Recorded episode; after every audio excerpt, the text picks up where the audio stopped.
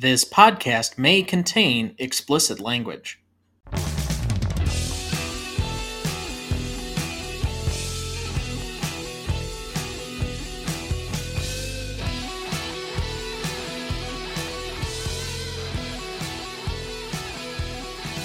Welcome to the Greatest Movie of All Time podcast, the show that uses a unique grading style to redefine what the greatest movies are. I'm Tom Duncan.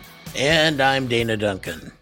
Tonight, for our 195th episode and final episode of Season 4, we return to the Nung River and into the Heart of Darkness with Apocalypse Now from 1979.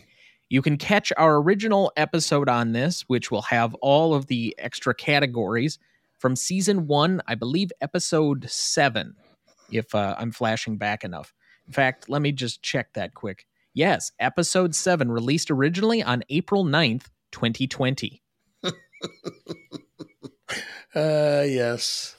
Staring the pandemic in the face.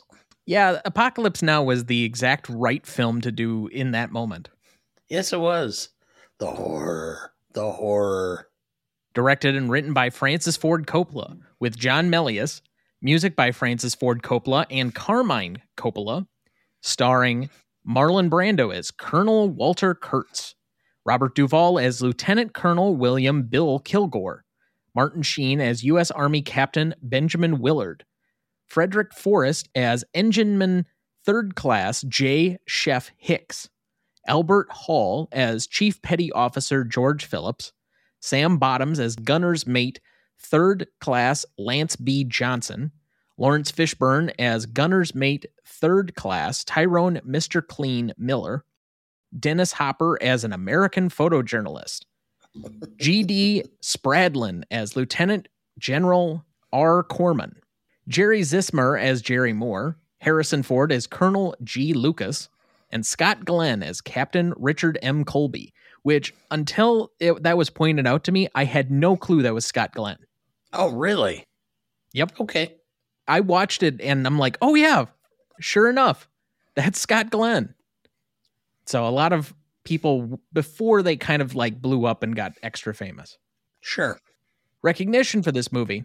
Apocalypse Now debuted at the Cannes Film Festival on May 19th, 1979, where it won the Palme d'Or, despite being unfinished at the time. In the face of an infamously lengthy process in filming and editing that would garner its own documentary, Hearts of Darkness, the film was wide released on August 15th, 1979. On a budget of roughly $31 million, Apocalypse Now would go on to gross nearly $86 million and be the number 9 grossing film of 1979. Also, despite being a widely anticipated film at the time, Apocalypse Now drew rather mixed reviews during its release. However, the film was still nominated for 8 Academy Awards, including Best Picture, Director for Coppola, Supporting Actor for Duvall, and it went on to win Best Cinematography and Sound. It has since been deemed a classic of the new Hollywood era, with many, including Roger Ebert, believing it to be the best Vietnam film ever made. It is on the following list for the American Film Institute: AFI's 100 Years 100 Movies at number 28, AFI's 100 Years 100 Movie Quotes with I Love the Smell of Napalm in the Morning at number 12, and The Horror as a nominated line. It was on AFI's 100 Years 100 Heroes and Villains, with Colonel Walter E. Kurtz as a nominated villain. And finally, it was on AFI's 100 Years, 100 Movies 10th Anniversary Edition at number 30. In 2006, the Writers Guild of America ranked the screenplay by John Milius and Francis Ford Coppola the 55th greatest ever. It is number 7 on Empire's 2008 list of the 500 greatest movies of all time. Empire re-ranked it at number 20 in their 2014 list of the 301 greatest movies of all time, and again at number 22 on their 2018 list of the 100 greatest films of all time. It was voted number 66 on the list of 100 greatest films by the prominent French magazine Cahiers du Cinéma in 2008. In 2010, The Guardian named Apocalypse Now the best action and war film of all time. In 2016, The Hollywood Reporter ranked it 11th among 69 winners of the Palme d'Or. The New York Times included it on its Best 1,000 Movies Ever list. In 2002, Sight & Sound magazine invited several critics to name the best film of the last 25 years, and Apocalypse Now was named number 1. It was also listed as the second best war film by viewers on Channel 4's 100 Greatest War Films, and was the second best war movie of all time based on the Movie Phone list after Schindler's List, and the IMDb war movie list after The Longest Day. It is ranked number one on Channel 4's 50 Films to See Before You Die, and in a 2004 poll of UK film fans, Blockbuster listed Kilgore's eulogy to Napalm as the best movie speech. The helicopter attack scene with the Ride of the Valkyries soundtrack was chosen as the most memorable film scene ever by Empire magazine. In 2000, the film was selected for preservation in the United States National Film Registry. Apocalypse Now currently holds a 98% among critics on Rotten Tomatoes, a 94 score on Metacritic, and a 4.4 out of 5 on Letterboxd.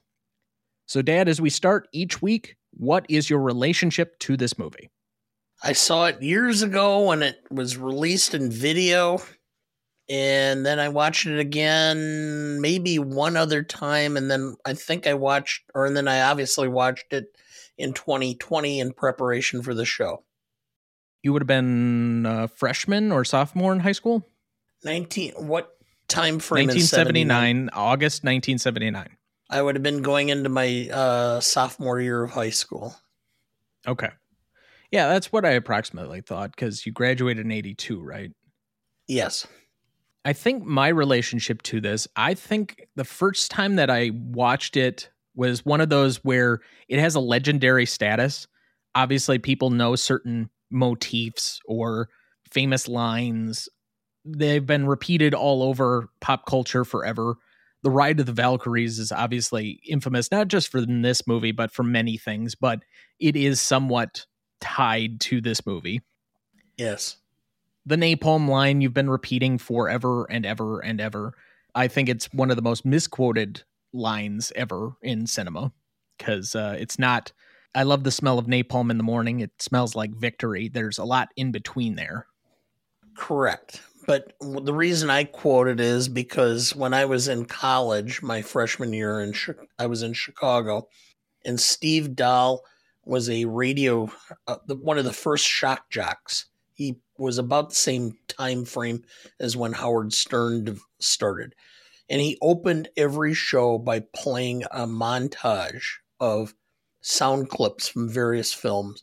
And that was one of the clips. And I used to listen to him religiously because he came on at 5 o'clock, and I used to be the security for the school library at 5 o'clock, 3 days a week. And so I could sit with my radio and my earphones and listen to it while I'm checking backpacks to make sure no one's stealing books. And so I listened to Steve Dahl or 3 or 4 or 5 days a week, and heard that clip every start of his show. Regardless, I think I just put this on during college because it was known as an important film. I think that's just simply it. I think I watched the Redux, or maybe a remastered version or an added version, about 10, 15 years ago, somewhere in that range. And I think I watched it again when we did this the first time, and this is probably the third time I've seen it. And I think my appreciation has grown with each passing time. I think this is a much more complex movie that you need to have somewhat of a film fan digestive system to completely get all the little nuances and little things about it. Otherwise, it just feels kind of trippy. So I can understand why this would be like paired well with like Pink Floyd. But at the same time, there's a reason for that, because I mean, this movie is about the insanity or the incursion of anxiety and mental stress being in the bush was. This is the first time I had seen the version, or the redo, if you use the French pronunciation. And so I'm watching this, and all of a sudden there's the scene where they're in a helicopter with the Playmates. And I'm like, I don't remember this. How did I miss this scene before? And then they get to the rubber plantation, and I'm like, I don't remember this scene at all. And I was kind of confused until I started doing some research. But Anyway, just as an aside, the girl that was in, one of the girls that was playing a playmate and was actually a playmate, and I can't remember her first name, but it was Woods. It's actually Natalie Woods' younger sister. You know, I just thought that was kind of interesting. But the movie itself is about, I think it's supposed to be a statement as to how absolutely pointless war is and how events, circumstances, and situations can drive people to do and behave in certain ways that are not natural to them. It kind of shows what the stress of war can cause. With Kurtz, it's the idea of his insanity. And with Willard, it's his apathy towards everything.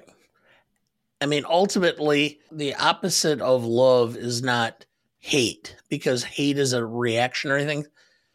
The opposite of love is apathy, where you just don't care. He just reached a point where he checked out. In fact, the line towards the end of the movie is I'm going to be promoted to a major from this, but they don't even realize that I've already left the army. To me, what the river represents is a throughway, somewhat like the river Styx, in losing your humanity slowly over time. Obviously, with Kurtz being as the final destination, but you don't know that that's the exact far end of the river until you get there. And the further up he goes, I mean, we start with the Ride of the Valkyries and them dropping off the boat and them doing little shenanigans. But the further up they go, the more hostile, the more grotesque, the more they devalue human life it becomes. I agree. I mean, the point where Willard shoots the one survivor from the boat attack. I mean, it's just kind of like, she's just in the way of completing the mission. So she's done.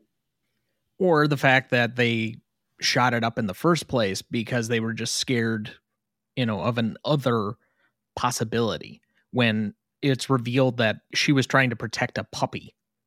Obviously, one of the symbols of pureness and goodness. Yeah. So why is the Vietnam War specifically so fascinating that we've kind of have this subgenre of film from, I would say, about the mid-70s all the way up through probably the mid-90s? It's because the Vietnam War was the first war where soldiers coming back actually had the ability to express their feelings instead of bearing it. We had the rise of psychology and of counseling and therapy and understanding of post-traumatic stress disorder and anxiety and all of that that did not exist before. So the soldiers actually were able to address some of this stuff. And as a result, it became a point of, I guess it's cathartic. The whole concept of World War I, II, and Korea was that soldiers buried it. They didn't talk about it. You know, they suppressed it and had difficulty in life, or it came out in other ways.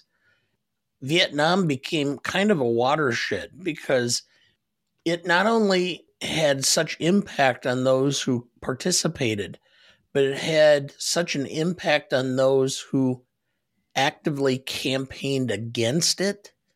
It kind of was a defining moment in this country as to the direction that we were going to go.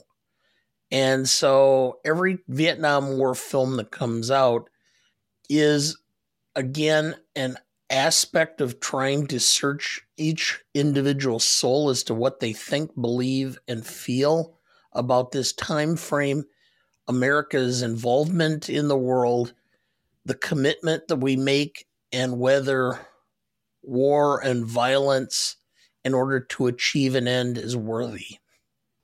I definitely think film is a reflection on the audience's appetite for certain things. And obviously there wouldn't be this many Vietnam films made within a certain period of time if the public wasn't trying to reconcile its own feelings on the event.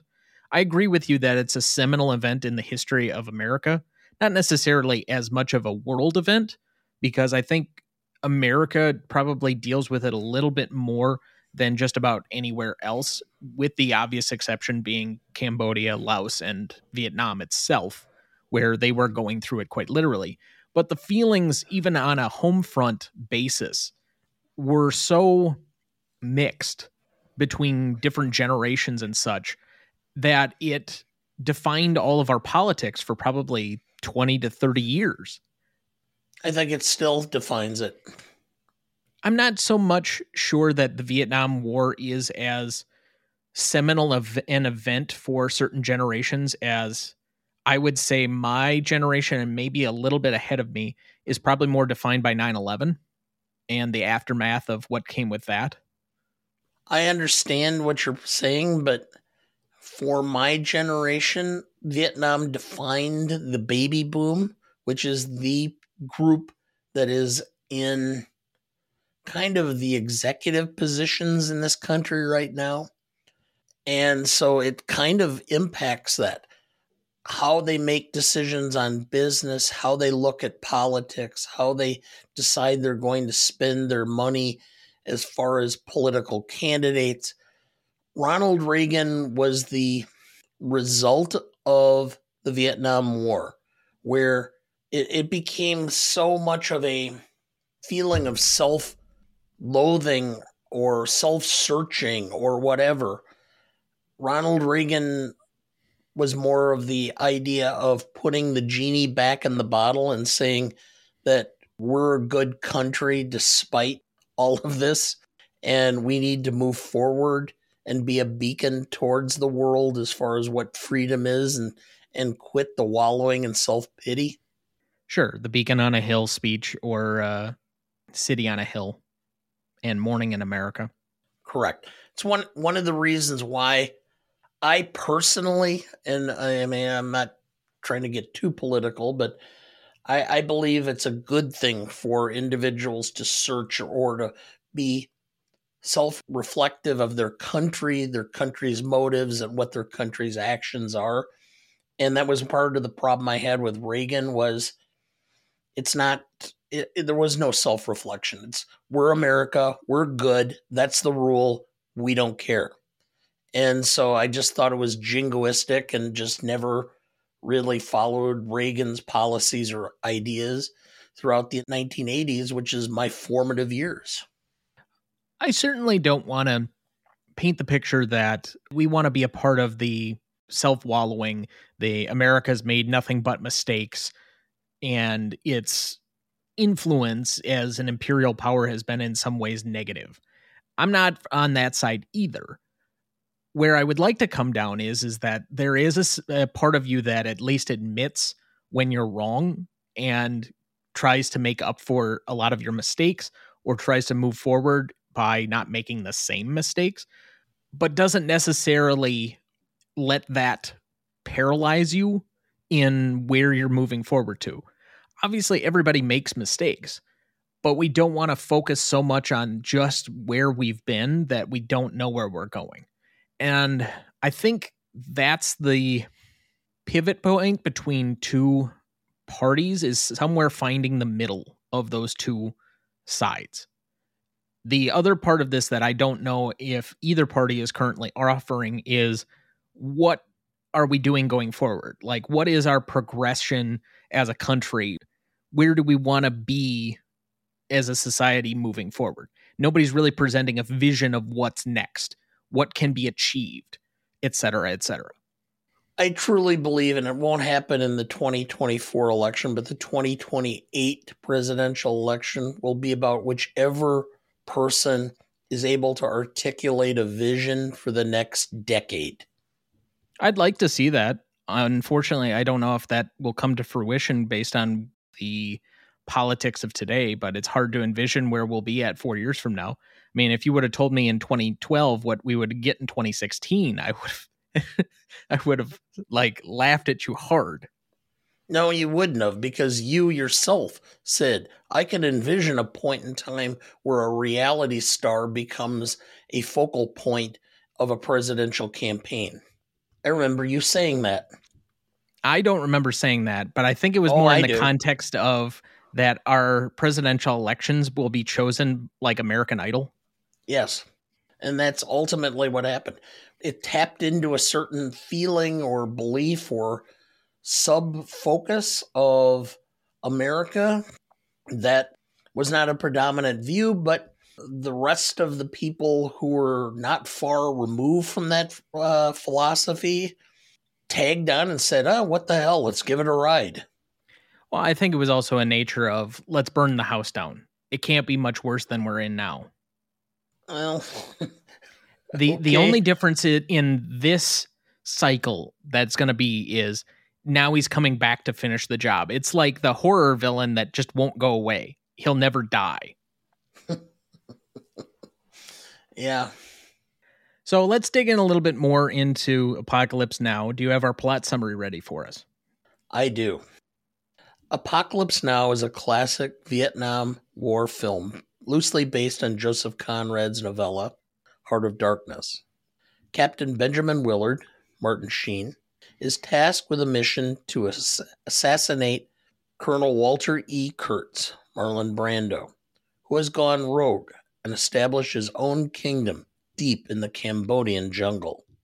As Willard travels up the Nung River to reach Kurtz's compound, he encounters the surreal and nightmarish aspect of war, including the madness and brutality that can consume both soldiers and their leaders. The film explores themes of the morality of war, the impact of power and insanity, and the blurred lines between civilization and savagery. Apocalypse Now is known for its stunning cinematography, powerful performances, and its depiction of the psychological and moral challenges faced by those involved in the Vietnam War. Thank you. Did you know? The canteen scene with Lieutenant Colonel Kilgore and the wounded Viet Cong is based on an actual wounded VC fighter who fought while keeping his entrails strapped to his belly in an enameled cooking pot. The incident was documented by the photojournalist Philip Jones Griffiths. The real-life U.S. soldier was quoted as saying, "Any soldier who can fight for 3 days with his insides out can drink from my canteen anytime." Did you know? Shooting, originally scheduled for 6 weeks, took 16 months. Yeah. Did you know? The United States military refused to lend Francis Ford Coppola any military equipment due to the order to kill Colonel Kurtz. Coppola instead had to borrow local military equipment. Did you know? It took Francis Ford Coppola nearly 3 years to edit the footage. While working on his final edit, it became apparent to him that Martin Sheen would be needed to tape several additional narrative voiceovers. Coppola soon discovered that Sheen was busy and unable to perform these voiceovers. He then called in Sheen's brother, Joe Estevez, whose voice sounded nearly identical, to perform the new narrative tracks. Estevez was also used as a stand-in when Sheen suffered a heart attack during the shoot in 1976. However, Estevez was not credited for his work as a stand-in, nor for his voiceover work.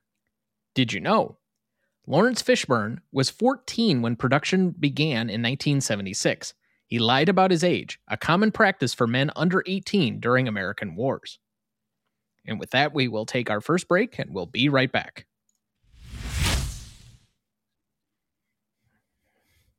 Before we jump back into the episode, starting in 2 weeks, Season 5 will kick off with our top 10 best individual years in movies.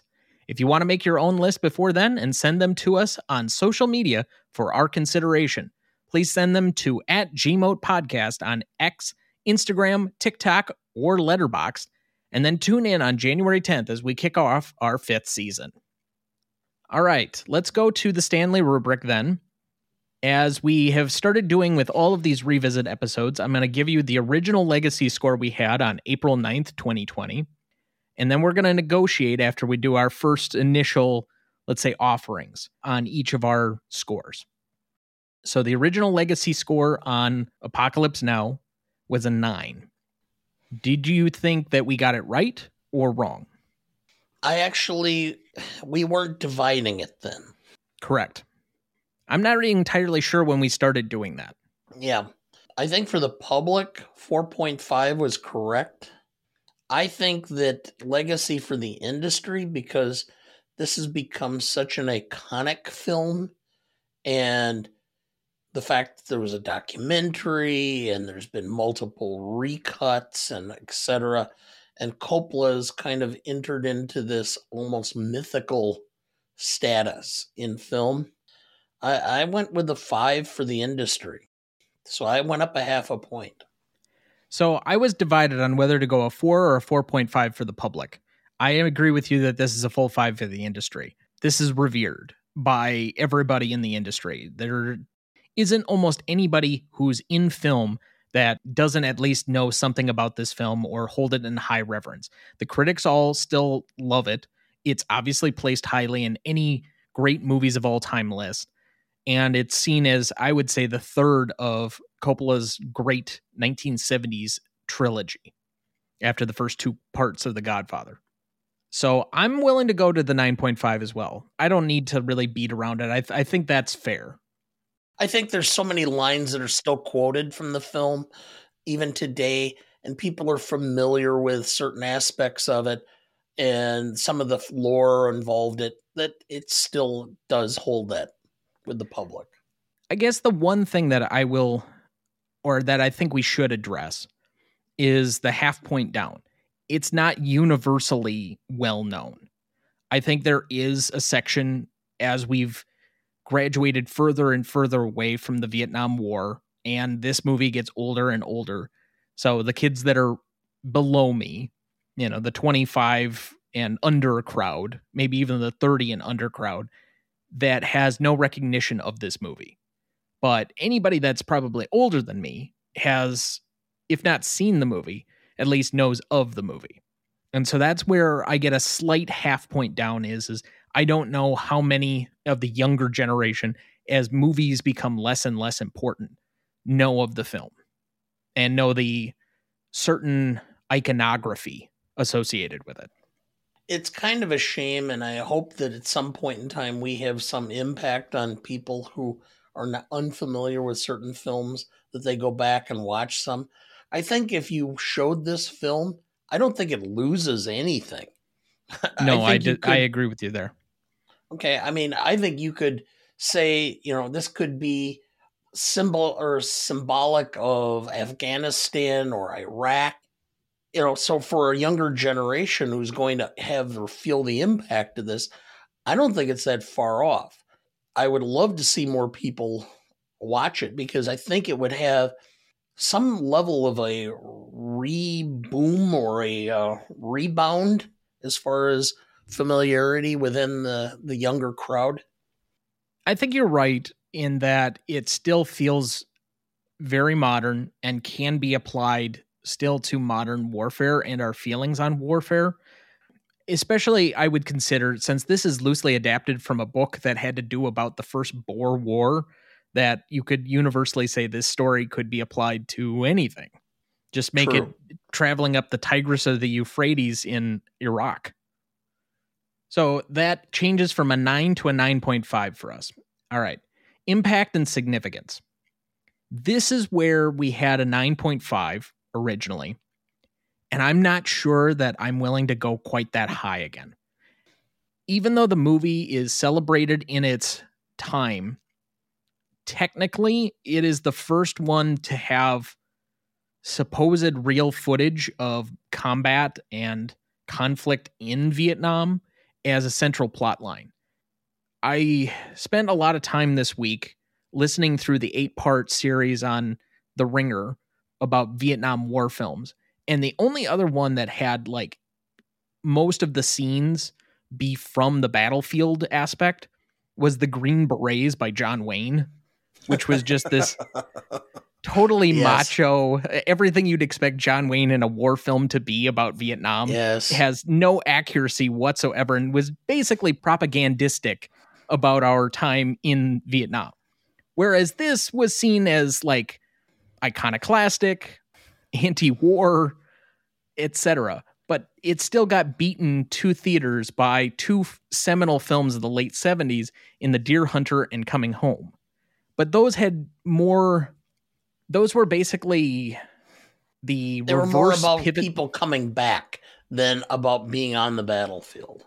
Yes, they had to do more with how we felt in America at the time, as opposed to anything that was going on in the combat zone.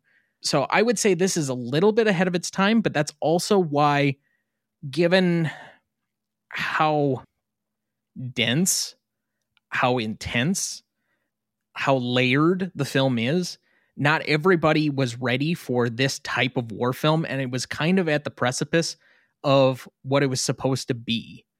And before we got the true Vietnam War boom of the like mid to late 80s. So while audiences celebrated it, the fact that it had mixed reviews within the industry, the fact that it had so many stories and mythology built up around it, I had to drop down the industry score because I think this is one that has played better over time for the industry than it did for the audience. I don't think the audience has changed all that much, given that there was a fervor, but I went for a 3.5 for the industry and a 4.5 for the public. Right. There was a definite dichotomy among the public. They were at this point in time ready to start understanding the difficulty of people who experienced or lived through this coming back and adjusting to regular society. They were not ready necessarily to understand how these people got to the point where they had to be understood coming back. Sure. It was completely uncomfortable and difficult for them to watch and understand what war was and what these men had to go through and what they did go through to get to this point and understand how they got to the point of being these wounded, warped, psychologically damaged individuals. So I went with a 4 for the public, and I stayed right at the 4.5 for the industry because I think the industry understood it as great film and the power of it and what was going on with how it was shot and the story involved. I don't think they quite understood the message as much, which is why I went down a half point from there. We're coming at it from two different directions. Yeah, I don't see this as one that the industry was ready to wrap its arms around because it was a different film. Again, it was on the precipice of dealing with the outcome of the war. I mean, the fall of Saigon, that's 75, 74, 75? 75 was when ultimately we pulled out in 73, and by 75, they just overran South Vietnam, and Gerald Ford was president, and nobody in the United States said a word. It's kind of like, okay. So even so, it was still within recent memory for a lot of people to be dealing with it. And while there was an audience discussion to be the number 9 film of the year for how much this was built up in popular culture, for how much I think a lot of people saw the film immediately in the aftermath of it that led to other successes down the road. You know, like, does Rambo happen if it's not for this film? Well, I think it had enough commercial success. That's why I pushed it up a little bit higher, but you're at an 8.5 and I'm at an 8. Okay. And I'm not sure where, because we're coming at it. I had a higher audience score and a lower industry score. You had a higher industry score and lower audience score, where the negotiation point should be. Rambo is a reflection of the Reagan philosophy of we're always right. The American glory aspect again, as opposed to our own self-recrimination about, did we do right? Were we justified? Did we abuse the self-loathing So I don't see that as far as where the industry was going. I think the industry bought into it hook, line, and sinker very quickly because it presented a much more happy ending. I mean, ultimately, Hollywood still loves happy endings because, you know, who wants to leave a film and feel worse than when they came in? It's very, it's not common. You're not going to have people flocking to films where they actually have to think and feel worse about themselves and situations around them than when they walked in. It should be the opposite direction. I mean, I could go with, I guess I'll go to the 8. Because I was going to go to the 8.5, but all right. Well, I lived through this period. And so I get a little bit better feeling of this than you are looking back at it. It was a very strange time. Extremely strange. I remember being in high school and they reinstituted having to register for the draft and how big a deal it was for me to go down to the post office and register for the draft. All right. So this is the worldwide box office for 1979, only accounting for the year 1979. So if you had stuff that leaked over into 1980 or it was a little bit before it, that doesn't account for this. But the 5 immediately ahead of Apocalypse Now at number 9 was The Amityville Horror, 1941, the Spielberg film, Mad Max, Kramer versus Kramer, Star Trek The Motion Picture, and Alien. Okay. Now, what was after it? The Muppet Movie, The Jerk, Dawn of the Dead, a movie called 10, and 10? Love at First Bite. Well, 10 was great. Dudley Moore and Bo Derek? I don't know. I mean, there are a lot of films down the list that I've heard of, like Starting Over, All That Jazz, The Black Stallion, The China Syndrome, and Justice for All that are like way down there that are classic movies. Going in Style, Being There, but they're like very low finishers on the overall list. You've never seen 10? I've never heard of 10. Oh, it's a great film. It was Blake Edwards directed and written. Okay, so immediately you're already telling me I won't like it, but thank you. All right, whatever. It won't be for me. That's fine. Not everything has to be. All right, let's take it to our last category before we move on. Just a quick recap on that one. We moved from a 9.5 on the original impact and significant score to an 8.5. Actually, no, you said we moved it down to an 8. So I guess we moved it to an 8. All right. Original novelty score on this one was an 8.5. I think we got it wrong. As many Vietnam films as there were eventually, there's still no film like this. It feels like the unicorn Vietnam film. It's about something that didn't actually happen. It's not recommemorating anything. It's doing some type of fictionalized version of a novelized script, and it's the only one in a subgenre of Vietnam films that really deals with this kind of like aesthetic madness portion of things. So I went with a 9.5. Ooh, I went with a 9. Boy. The war film had happened, but there weren't these types of war films. The kind of anti-war, the post-Vietnam, the self-doubt, self-loathing that you've described type of films. So if we're even talking about war films in general, this was a new era of films. And to a degree, even though Coming Home and The Deer Hunter had kind of initiated it, this kicked down the door. And I think every war film that's been made after it is in the shadow of Apocalypse Now. The only reason I give it a half point down is it's still a war film. And looking back, and I went through a list of war films, I'll have to agree with you that this broke very, very new ground. I was at a 9. I guess I'll come up to your 9.5. Boy, I must be on my game tonight. I think that's the third time you've already agreed with me.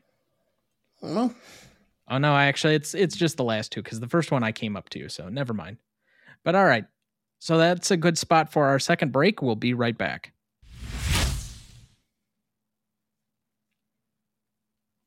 Before we jump back into the episode, and before we get to the Stanley rubric in a minute, if you're ever curious about our master greatest movies of all time list that has every graded movie we've ever discussed on the show, there's a link in the episode description of every episode of this show, or you can go to ronnieduncanstudios.com/gmotepodcast and find us the top entry on the greatest movie of all time podcast show page.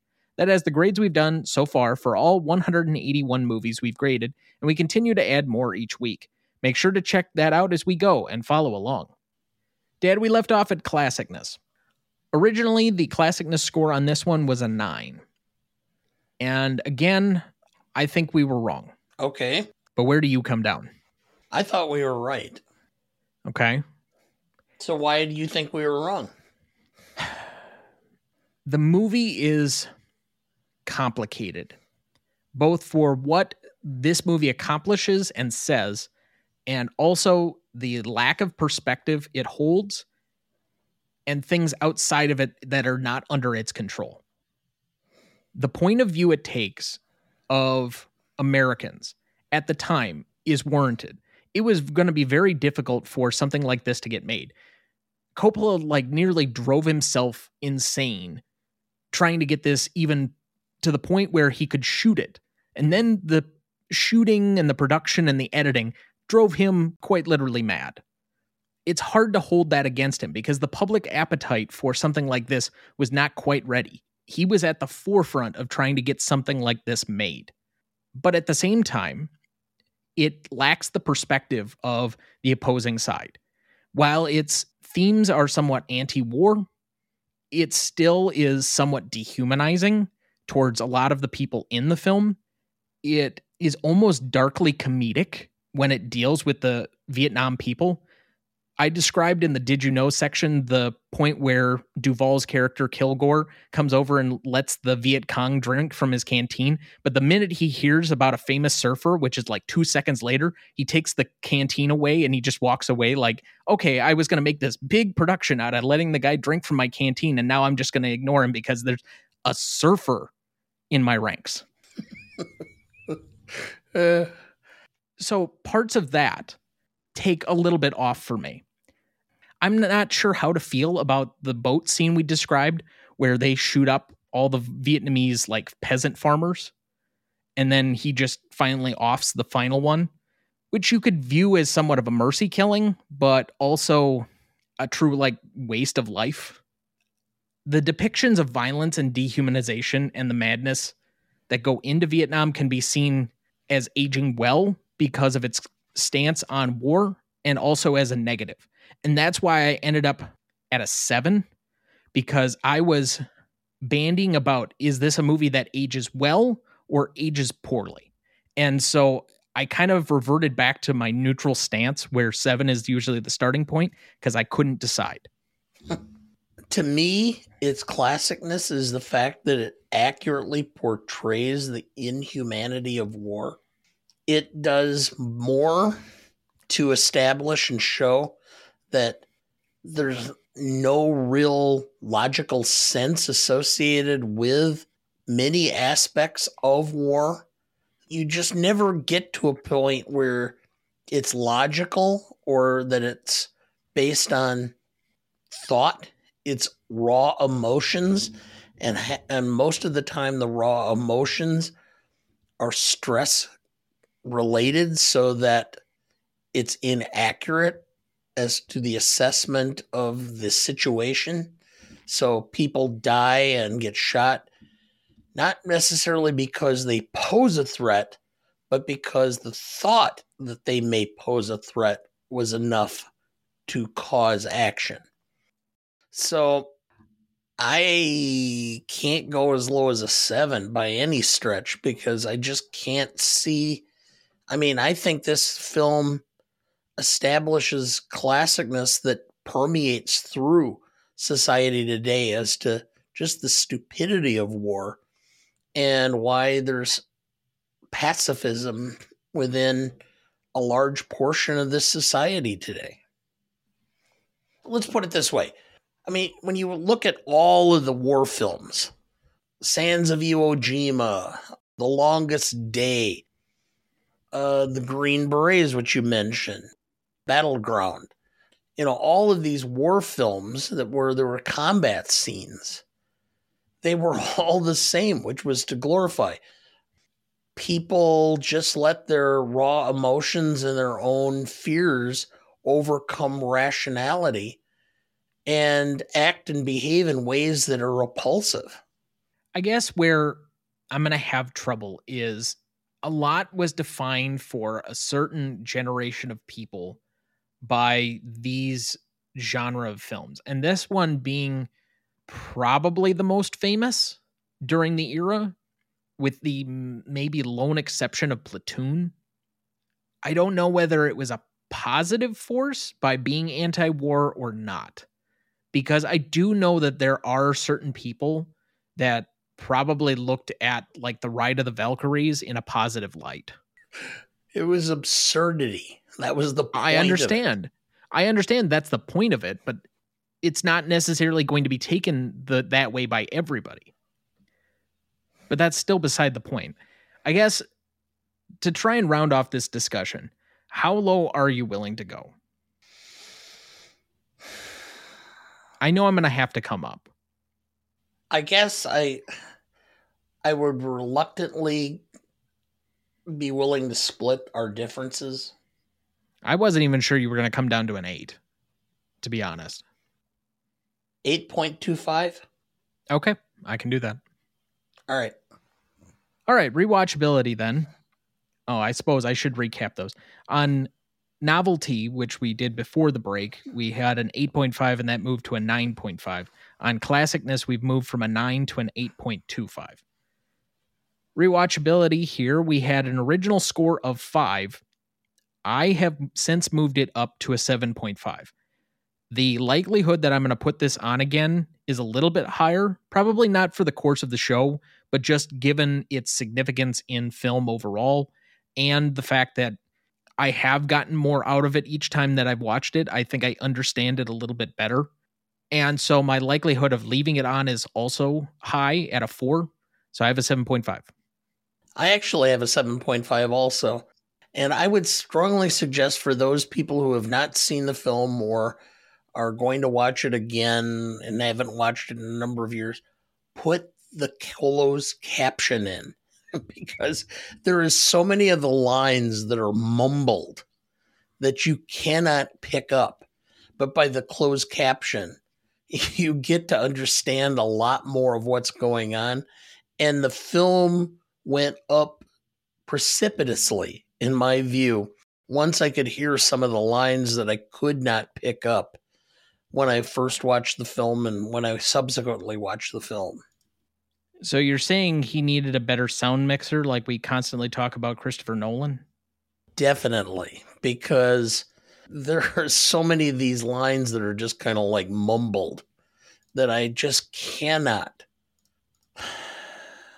I cannot fathom why you would do that.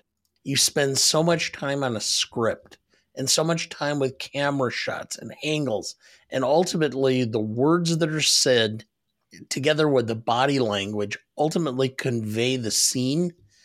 You basically eliminate half of what you're supposed to be viewing. So that changes from a 5 to a 7.5. On the original audience score, we had a 9.4 based on only the Rotten Tomatoes score. The Rotten Tomatoes score for audience score has not changed since that point, but we have an 89% for Google users, so it drops it to a 9.25. So to repeat the categories, we had a 9 for Legacy originally. We moved to a 9.5. We originally had a 9.5 for Impact and Significance, moved to an 8. We originally had a novelty score of 8.5, moved to a 9.5. We had an original classicness score of 9, moved to an 8.25. We had a rewatchability score of 5 and moved to a 7.5. And an audience score of 9.4 moved to 9.25. Our original total score was at 50.4, And our new current score is a 52. Do you want to make a guess as to how many spots on the list it moved up? 11. That's not too bad. Just about double it. 22 slots. Yeah, 22 slots. It was tied with Inglourious Bastards after we did the revisit earlier this year. Those are in between Fargo and Shrek. And it moves up to tied with The Silence of the Lambs in between The Wizard of Oz and Die Hard. Okay. So it's inside the top 25 now. All right. As always, if you have any comments on our scoring or have anything you'd like to pick on us about, because I would guess that you're not going to just message us saying that we had the most perfect scoring of all time. It's more likely that you're going to pick on us for something that you think we did wrong, which is just fine by me. You can hit us up on any of our socials at Gmode Podcast on X, Instagram, TikTok, or Letterboxd. You can find our Facebook page or email us at greatestalltimemoviepodcast@gmail.com. Dad, do we have anyone to remember this week? We do. James McCaffrey, 65, American actor. Max Payne, Rescue Me, Viper, and Suits.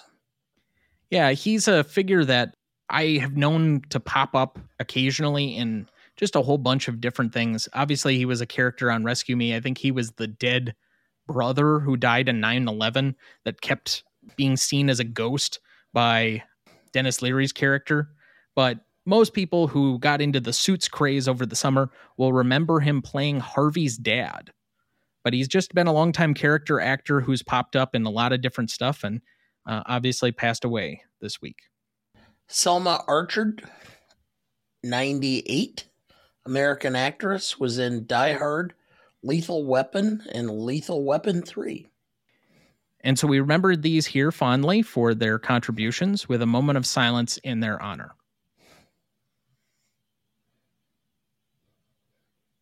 Thank you. All right. We made it to the end of season 4. Yes, we have. Reflections. Oh, we are not at our 4th anniversary, so we have a couple of months yet to go on that. I think our original first episode was like February 25th or 26th, 2020. But even so, we're going to be inching up on our 200th episode here pretty quickly, which we've already told everybody that it's going to be Gone with the Wind. I suppose I can tease what else is coming in between then. We've got 4 episodes yet upcoming. So for anybody that is looking. Obviously, we said at the break that we're going to be doing our top 10 best individual years in movies to start off the season. That won't be an official episode, but it'll still be fun to put that together. We have Blood Simple on January 17th. Great film. We have A Fistful of Dollars on January 24th with Kieran coming back on the show for his 6th appearance. We have Dr. Strangelove or How I Learned to Stop Worrying and Love the Bomb. So another Kubrick film. I think this will be our 3rd. That sounds right. Yes. And that will be on January 31st. We have The Third Man, which is going to be a favorite of mine because I don't know what it is, but I love that stupid score to that film. But Carol Reed's Third Man with Joseph Cotten and Orson Welles. That's coming up on February 7th. And then finally, Gone with the Wind. We're bringing back our most famous guest. Ah, yes. Coming in off the top rope once again to join us for that one. So well, you make it sound like we're going to be doing WWE. Yes, that was the whole point. Ah. And then to round out February, we have Office Space with a new guest coming on who is a personal connection to us. My stapler. And this is Spinal Tap before we get to our Oscars preview, which my understanding is you have not seen it. That is correct. You tried to show it to me once and the DVD was corrupted from Family Video or wherever. Okay. It is hilarious. It is a film that was all ad-libbed. There was really no script. It's the quintessential Rob Reiner's film where he just got some of his friends together and they just spitballed it and came up with a gem. But a few other reflections on the year. We have a new number one overall. The Dark Knight is currently holding our number one spot on the list. We began the year with Casablanca there, and for about a week, Casablanca dropped down to number 5 or number 4 or whatever it was, which angered you. But then Jaws was replaced by The Dark Knight like 3 weeks later or something. Actually, I think I have that backward. But anyway, Casablanca, after its second revisit, which is the first time we've ever revisited anything, is now sitting at 5. The current top 10 of the list reads High Noon, The Godfather, All the President's Men, Raiders of the Lost Ark, Saving Private Ryan, Casablanca, North by Northwest, 12 Angry Men, Jaws, and The Dark Knight. To be honest, if I had those 10 films and I could watch them and I'm stranded on a desert island, I could survive. Yeah, I just think that The Godfather would probably be the least of those for you. Yeah. I just don't understand exactly why everybody's so infatuated with it. It's a good film. It's well done. I just don't make the connection. I guess other people do. I certainly do. I love The Godfather. I don't know. But as far as the bottom of the list, we have also a new entrant at the very bottom of the list. We had something that was lower than The Greatest Show on Earth with The Room. Yes. We've done a handful of revisit episodes at this point. So in addition to doing the revisit of Casablanca, we also did Inglourious Bastards, Goodfellas, A Few Good Men, Taxi Driver, Rocky, and Zodiac this year, and now Apocalypse Now. So we've done more revisits than ever before this year. We have a new established oldest movie that we've ever done in Sunrise, A Song of Two Humans from 1927. Which was good. I enjoyed that. And we have at least four new people to our five timers list this year. So Rob Conlon made it with John Wick. Allison made it with the revisit of Casablanca, which angered you. Well. And Adam got on with his revisit of Zodiac, and Kieran just made it with Shane. Yes. So we're now up to 5 people on the Five Timers Club. We have one more who's just one short, and we'll see if we can schedule him for his 5th coming up this next year. And we have a lot more in store, but 4 years in the can. That's probably 3.5 longer than I thought. Yeah, it's been fun. It has become a significant portion of my life. I know, I define my week entirely by it. We record on Wednesday. I take Thursday and Friday off. Then I start really digging in. Well, certain weeks I will start putting the edit together, or at least like the bones of it together, on like a Thursday. So that way on Saturday I can start sitting down and start really editing and digging in. And if I'm not done by like the end of Sunday or whatever it is, I have to figure out, how much time can I budget towards it on Monday and Tuesday to make sure it's done by midnight on Tuesday when everything is supposed to release. But at the same time, by Monday, I got to turn my attention to, all right, what's the next thing we're doing? What are the notes I got to put together? And it's just come habitual. Every single week is the same. Put together is defined by doing this show. Well, and to be perfectly honest, the fact that we have people who are listening and are fans, and anybody out there who has some opinion that they would like to express, who would like to potentially be a guest on the show, let us know. We've got places for additional guests, and we can gladly function within that sphere. But the fact is it kind of gives you a feeling of being within the industry, which... it's kind of cool. So I already have the season 5 schedule already put together, and I did that like over a year in advance because I'm a crazy person. But I want to say I have like 110 different options for 2025 already that I put together this afternoon, which we'll go through and narrow down which ones we want to build around going into next year, or excuse me, into the following year. But otherwise, a definitely enjoyable season, some great highlights.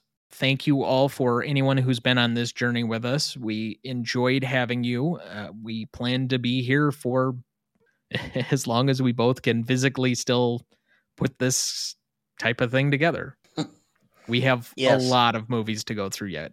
I think I've famously said I had a list of 434 entrants when we started the show, and we've probably done 50 that are not from that original list. So given that we're at 181 in the amount of movies we've covered, even though we're at episode like 195, 196, you know, I think we have quite a bit still to go. True. Very true. And each year that goes by, we have more films that have been released that have aged into our review process. We have 4 alone from 2019 on next year's list. So what films do we have from 2019 that will make it in? Well, you can guess a couple of them. Okay. I have a hard time remembering what came out in 2019.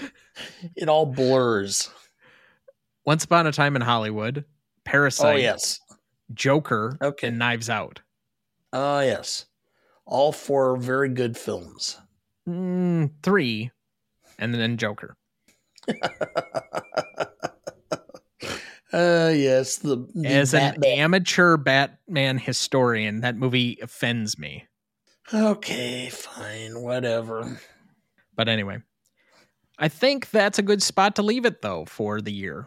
As I mentioned before, we'll be back in about 2 weeks. We take off the week of basically the holiday week between Christmas and New Year's to not have to do anything. So I don't have to worry about editing while we're trying to enjoy the holiday, but we'll be back and better than ever in about 2 weeks. Thank you everyone for being with us. We'll be doing our holiday movie themed dinners over the holidays. We will give you a rundown of what we did afterwards. If anybody wants information beforehand, email us. We'll be glad to respond. I think we're going to put up our full menu list on our socials. Sounds good. But otherwise, that'll do it for us this season. Thank you for listening. Starting in 2 weeks, Season 5 will kick off with our Top 10 Best Individual Years in Movies. If you want to make your own list before then and send them to us on social media for our consideration, please send them to @GModePodcast on X, Instagram, TikTok, and Letterboxd. And then tune in on January 10th as we kick off our 5th season. Please like, follow, rate, and review, or whatever on whichever platform you have so that more can join in on our fun. You can also email the show at thenewRodneyDuncanStudios.com or at greatestalltimemoviePodcast@gmail.com. Find our new Facebook page under Greatest Movie of All Time Podcast, or find us on YouTube, Instagram, X, Letterboxd, or TikTok at the handle @GModePodcast. The Greatest Movie of All Time is a production of Ronnie Duncan Studios. Our show is mixed, edited, and written by Thomas Duncan. Our music is thanks to Purple Planet Music. Our technical provider and distributor is Captivate FM.